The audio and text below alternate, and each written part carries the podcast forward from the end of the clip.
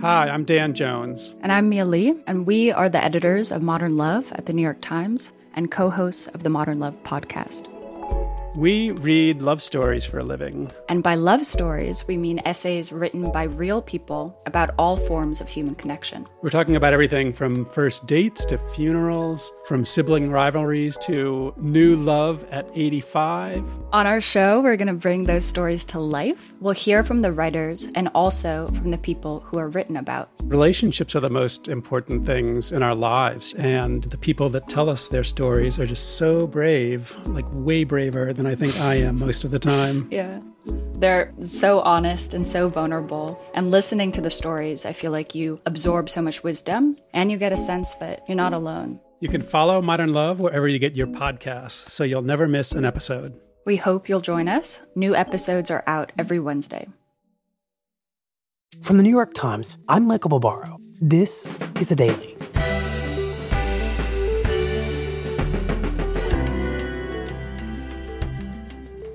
Today, as Joe Biden takes a growing lead in the Electoral College, President Trump falsely claims that the election is being stolen from him. Maggie Haberman on his dangerous strategy.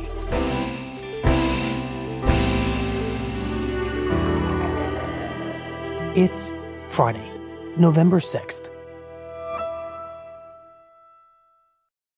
Maggie, it feels like we just watched something historic and dark and profoundly alarming just happen at the White House. Michael, that's right. We just witnessed something scary at the White House. We just witnessed something that could have profound impacts on how voters feel about the democratic process, about their trust in the sanctity of the electoral process, and something that could have profound implications long after Donald Trump is out of office. And so I just want to start by acknowledging that this will be a challenging event to talk about and cover journalistically, but we're going to do it. It's important. And we're not going to play much of this news conference that the president gave because it was defined by lies and misinformation. But I do want to talk about what the president was trying to do here. And I wonder if you can walk us through what happened tonight. So, Michael, the president announced abruptly that he would be giving a statement from the White House briefing room after being out of view all day. He was working in the Oval Office. He took to the podium in the briefing room about an hour after they announced it. Thank you very much. Thank you. And he looked downcast. He looked dejected. He had something in his hand that were some notes that he later read from. And to the extent that aides knew what he was going to say, they said that he was going to talk about polls and polling site issues in various states. But most of them didn't really know what he was going to say. Good evening. I'd like to provide the American people with an update on our efforts to protect the integrity of our very important 2020 election. If you count the legal votes, I easily win. And when he spoke, he began by declaring that if you count the quote-unquote legal votes, that he had won the election easily. This is obviously a lie. The votes that have been counted in various states are legal. We've just never heard something like this from a U.S. president, at least not in the last century and possibly not ever. We won these and many other victories despite historic election interference from big media, big money, and big tech. And then he turned to what he painted as essentially a broad conspiracy against him by Democrats, by polling site workers, and by the media. He talked about media polling before the election, and he has talked about some of this before, but he was painting it as part of a grander effort to suppress his voters, to try to keep people from turning out because they thought that he would be losing so badly, and that newspapers were all in on it. Maggie, I want to pause to talk about that part of this news conference. The polls were off again this year. They did, in a few cases, like Wisconsin, overestimate how well Joe Biden would do in the battleground states. But the story the president is telling here is that they were intentionally off and that news organizations doing polling got it wrong on purpose, the notion being, from what he said, that would somehow suppress Republican voters, either by discouraging them or discouraging fundraising? Is that what he's saying? Michael, that's exactly right. And you are correct that some of the polling was off this year in several places, but he painted it as part of a broader scheme to keep his voters from wanting to go out on Election Day and vote. Right, which is not true. This is, I would hope it was self-evident, but this is not true, but it is decidedly not true. And what do you think the intention of that focus is from the president? So the president, Michael, has long painted outcomes that he doesn't like as part of a grander conspiracy or effort to undermine him. And what he was trying to do here is suggest that there was a broad attempt to take this election from him, and that everything that he doesn't like was part of that. And as we have seen him do many times in the past, he reaches for sort of random, disparate pieces of evidence that he can point to say that these support his statement. In the case of the media, it was the polling. In the case of individual states, he pointed to random incidents involving specific ballots or election workers. Right. Let's talk about what the president is claiming about the process and the personnel involved in counting the actual vote from Election Day. Sure. So in terms of the process, Michael, he pointed to a bunch of different incidents in a couple of states, and he described the lead that he had. We were winning in all the key locations by a lot, actually, and then our numbers started miraculously getting whittled away in secret. As getting, quote-unquote, whittled down. So, for instance, he pointed to Georgia, and he said that... Likewise, in Georgia, I won by a lot. A lot. His lead had been close to 300,000 votes on election night in that state, but it, quote unquote, got whittled down. And now it's getting to be to a point where I'll go from winning by a lot to perhaps being even down a little bit. He pointed to something similar in Michigan. And that got whittled down. In every case, they got whittled down.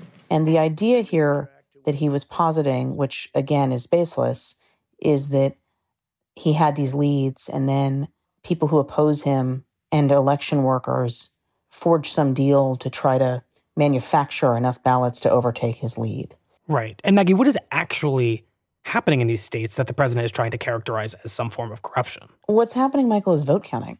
Only since this man became president has there been a president announcing that the election results should be called on election night. Sometimes it is, but sometimes it's not clear because these are close elections. And it's been very clear that this was always going to be a close race in certain states. And this is an election with a very high number of absentee ballots and early votes. Right. Because of the pandemic, a number of states adjusted their processes. And we've never had this number of states having such a huge quantity of early votes and absentee ballots. So they are counting votes. They are doing what is legal, and he is painting it as a conspiracy against him. Right. And Maggie, correct me if I'm wrong, I believe the president himself is partially responsible for the reason the count is working the way it is. He was involved in filing lawsuits asking that mail-in ballots not be counted before Election Day. In some cases, he absolutely was, Michael, and I would argue there's another way that he is responsible for this, which is that he has been casting aspersions on the by-mail voting system writ large for months. Republican leaders asked him, his own campaign advisors asked him to please stop doing that because he was depressing his own vote, including among seniors who vote heavily by absentee ballot by doing this. And by making people mistrustful of a system, he was potentially impacting his own voters. There's every reason to believe that that could have happened too. So yes, the president has created a situation, at least partly by his own hand, where more Democrats were voting by absentee and by early vote. Right. And basically he's describing a phenomenon we had always anticipated, which is this kind of surge of Republican votes on Election Day for Trump, right? This red mirage yielding to mail-in ballots a day later or 2 days later breaking for Biden. And he is describing that counting process and the inevitable fluctuation of the vote count as fraudulent or illegal, when in fact, as you just said, it is very much just the process in place right now in this country during a pandemic, and one he played a role in. That's exactly right. It's very much this process, and it's been very clear that that was always going to be the process. Maggie, the president also focused on observers, the people who watch vote counting. In this case, at this point, many of them watching mail-in ballots get counted. And he seems to be suggesting basically that something sinister is going on there. Can you help me understand what he is saying? What he's trying to say, Michael, is that poll watchers, which is legal to have poll watchers, for his team have been kept illegally from watching. As we understand it, that is not what has happened in our understanding of incidents where there have been debates. Mm-hmm. There have been efforts to keep poll watchers at bay, or at least at a certain distance. But again, he is making it all sound as if it is part of some effort to entirely discount everything he's doing. So how does this press conference ultimately end? So the press conference winds down with the president focusing on Joe Biden Democrats and saying that he wants them to say they only want, quote unquote, legal votes to be counted. Because they talk about votes, and I think they should use the word legal votes. We want every legal vote counted, and I want every legal vote counted. We want Democrats would say that that is what they believe, and they've never said otherwise. And we can't let that happen to the United States of America. It's not a question of who wins, Republican, Democrat, Joe, myself. We can't let that happen to our country. And then he's trying to sound something of a more sanguine note for a second, where it's sort of, it's not a question of who wins, whether it's Republican, Democrat, Joe, myself. What he was doing, Michael, was doing something of a dismount from this sort of just shocking several minutes he had spent at the podium, combining what clearly people had said to him to say, which was, it's not about who won. And then he goes in and adds his own version, which is, this is all being stolen, and it's a disgrace on our country. And so that's what was happening there. As you know, I've claimed certain states, and he's claiming states. So we can. And he ends by saying that he's claimed certain states, and then Biden has claimed certain states, which we just want to be very clear here is not how this works. But ultimately, I have a feeling judges are going to have to rule. And that he has a feeling that, quote unquote, judges are going to have to be involved in this. And the person who has been filing a lot of lawsuits so far is Trump and his campaign. Right. He sort of commits himself to a path of litigation. To the extent, Michael, that Donald Trump commits himself to anything, yes, he certainly forecast that they're going to go down the legal route for the foreseeable future. But there's been a lot of shenanigans, and we can't stand for that in our country. Thank you very much. Maggie, in spite of the fact that the president is saying he could still win this election, it felt to some degree that in his own peculiar way, you would know much better than me, that in this news conference, he was acknowledging that he's losing this race, right? He's not denying the math, he's denying its legitimacy. That's exactly right, Michael. Look, this was, to the extent that we see politicians, and you and I have covered politicians who have won and who have lost, and every politician who loses goes through something of a stage of grief. This is a president who had never so much as run for city council when he ran and won the presidency. And losing is a wholly unfamiliar experience for him in life in general, but certainly something that just can't be spun, which is what he's trying to do. I should note that the area that the campaign is looking toward in terms of how it could win, the path toward winning, the president and his advisors hold out some hope that he could possibly win both Arizona and Pennsylvania. Without those two, there is no path for him retaining the presidency. But I think he knows that this is turning against him at the moment, and I think he is struggling to come to terms with that.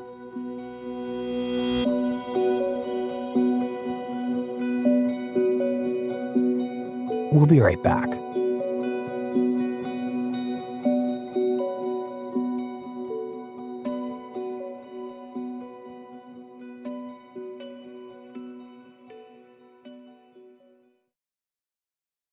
This podcast is supported by Facebook. It's been 25 years since lawmakers passed comprehensive internet regulations, but the internet has changed a lot since then, and it's time for an update.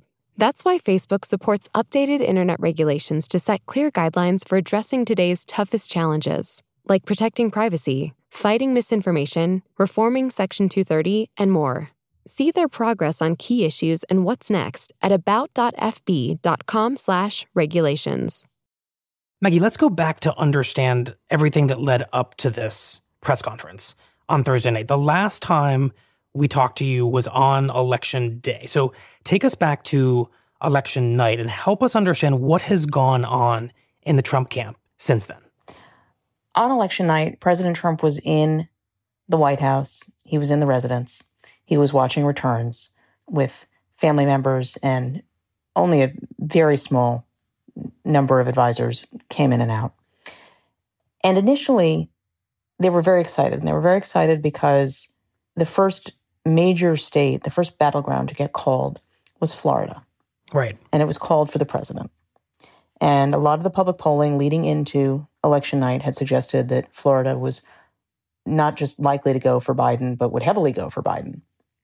And so for Trump, who's very superstitious, winning Florida became reminiscent of his 2016 win, when on election night that year, Florida going his way was vital. And so his folks and he felt like this was going to be something of a recasting of that night. And they were feeling great. And then suddenly... Okay, time out. This is a big development. Yeah. The Fox News decision desk is calling Arizona for Joe Biden. That is a big get for the Biden campaign. Fox News called Arizona for Biden. Are you 100% sure of that call and when you made it and why did you make it? Absolutely. We made it after basically a half hour of debating, is it time yet? Because it's been clear for a while. And their excitement and their good mood was completely punctured. The president, some of his top advisors were absolutely livid. They started frantically reaching out to Fox to try to get the call taken back. Jared Kushner, the president's senior advisor and son-in-law, called Rupert Murdoch. Wow. None of this was to any avail. And a few hours later, the Associated Press called Arizona for Biden as well. Some of the president's advisors wanted him to go out and talk at some point before midnight so that he could be the first person to speak. But that didn't happen. And instead, Joe Biden went out and gave a statement in Delaware, a very brief statement, but a very traditional, when an election is not called yet, statement of, you know, we're going to win this. And the president was livid again. He tweeted, which is often a sign that he's not happy. And he tweeted he was going to give a statement of his own. And around 2 a.m., maybe a little bit after, give a statement he did. He descended from the upper floors of the White House residence, which is on the east side of the White House. He spoke at a podium on a platform that had been built for the night. And he was angry. He said that this was a fraud on the American people. He said that he had won the election. And that set the tone for what has happened over the last few days. Right. And it's soon after that, the next morning and afternoon, that the lawsuits begin. Correct. Now, some of the lawsuits were already in place. There was a lawsuit in Pennsylvania that the campaign joined. But in several states, they suddenly started filing lawsuits over the last few days. Georgia was one of the places. They announced a lawsuit that they were planning to file in Nevada. A bunch of key battlegrounds that had either been leaning toward Joe Biden or were likely to get called for Joe Biden that they wanted to try to impact the counting in. And what were the nature of these lawsuits? It depends by state, but in some cases it's about counting irregularities. In the case of Pennsylvania, it was joining an existing suit related to an extended period of time for when ballots that had come in during a certain period could be counted, whether they were after the actual election day for a few days. And some of them are seen by legal experts as fairly frivolous. I imagine you've been on the phone with White House officials, campaign officials, all day long in the past 48 hours. What else have you been hearing about what's been going on inside this operation since election night? Look, there's a sense of shock for some people. You'd really be surprised at how many people, particularly in the White House and also on the campaign, believed that Donald Trump winning was a certainty. And so there are many of them in a state of shock. And I think that brings us back to tonight and to the president's speech. And Maggie, as I was watching, I couldn't help but think that in many ways, Trump has spent the last 4 years laying the groundwork for what he was doing during this news conference by attacking the media, attacking the electoral process, something he started doing the moment he was elected. Yes. Attacking any system he sees as disadvantaging him and portraying those systems as run by his enemies. In some ways, it feels like what happened on Thursday night was inevitable. I think that's right, Michael, but I think something can be inevitable and still nonetheless be shocking. We're talking about a president who called the election he won rigged in 2016. Right, because he felt he should have won the popular vote, even though he didn't. He claimed that he had really won the popular vote. He made outrageous allegations about millions of illegal votes being cast for Hillary Clinton, and that's why she won the popular vote. He has made allegations about voter fraud ever since then, only escalating the scale with which he has made those allegations. And he has questioned anything that has been in any way in his mind, in his way, or critical of him, or against him.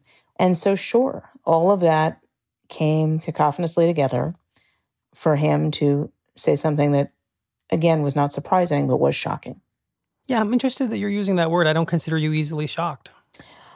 I am not easily shocked. And as you know, I have been surprised at how often people have been shocked over the 4 years by some of what he does, because it's been clear that he's, if you were paying attention to his campaign in 2016, that this was what he's going to do, many of these things. But seeing an American president calling it a still-in-progress election amid a pandemic a fraud on the public was shocking. It was just something fundamentally different.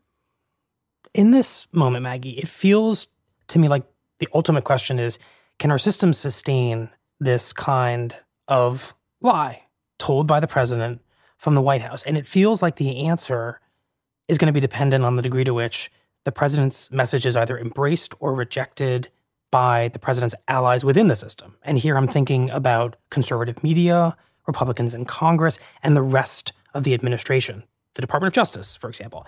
And then, of course, the federal judges appointed by the president. So what do we know so far? It's an excellent question, Michael. And so far, there are varying answers.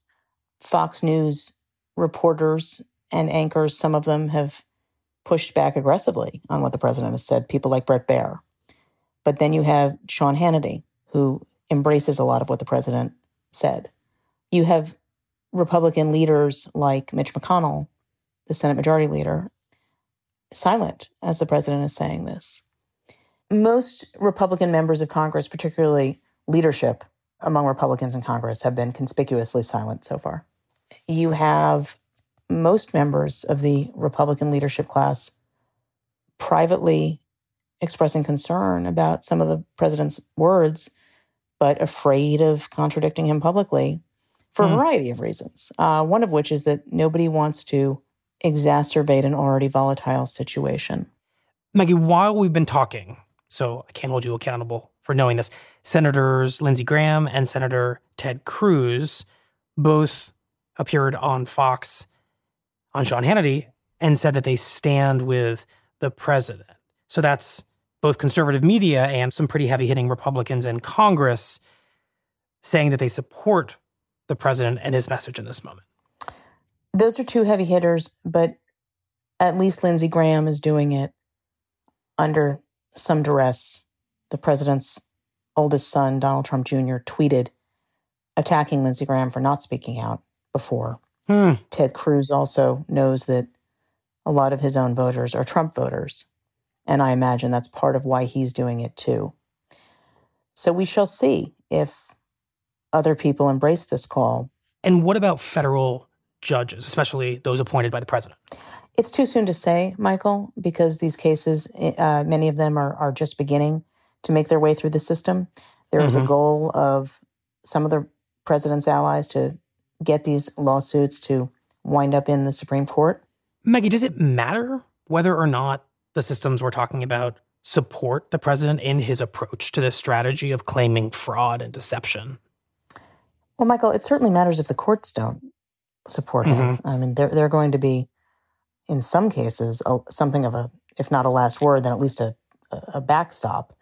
It matters in terms of the president's ability to run out the string, whether the leadership in the Senate and the House support him on this. And to be clear, there is no chance that Mitch McConnell is happy about what the president has been saying. But how he chooses to deal with that, I think, is an open question. And it will be determined by what the president does in the coming weeks and when this election is called and exactly how it's called. But the biggest question for me, honestly, in terms of systems is conservative media. Because conservative media has been so incredibly important to the president's rise in the first place as a candidate. And so if they turn on him...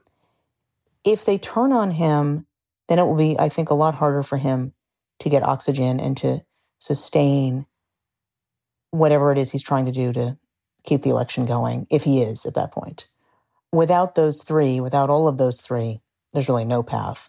You know, regardless of whether the systems support the president in this strategy or tell him it's time to stop it, and I guess regardless of exactly how the president proceeds over the next few weeks, if he ends up losing, I wonder what you think this message from him is going to mean for the 69 million people who voted for him as they think about the 73 million fellow Americans, their neighbors and their coworkers who voted for Joe Biden.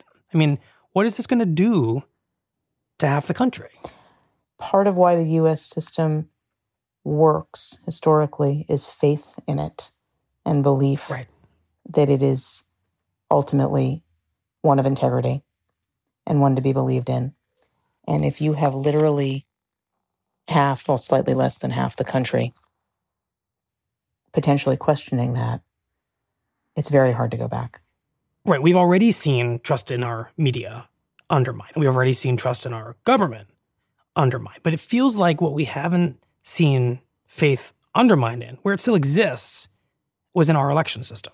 That's right. So in 2000, Michael, a lot of people had their faith in the election system shaken because the presidential election was contested. But in that contest, you had two nominees, Al Gore and George W. Bush, who were committed to the sanctity and integrity of how people viewed this process. And they were committed to moving forward peacefully. That is not what Donald Trump is committed to. He has made that very clear with everything he has done this week.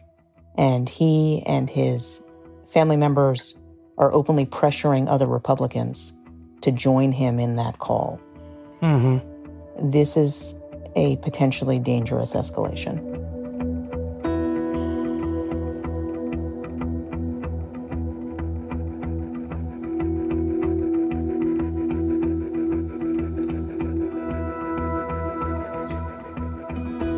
Well, this is one of those interviews where it doesn't quite feel like thank you is the right word, but I appreciate your time, Maggie. Michael, thank you for having me.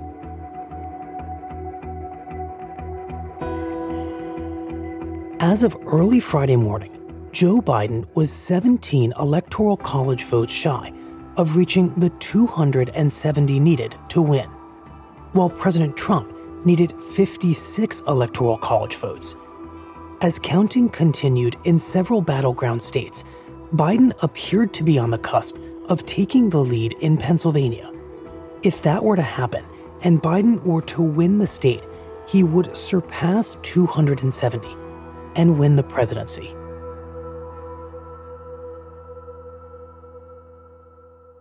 We'll be right back.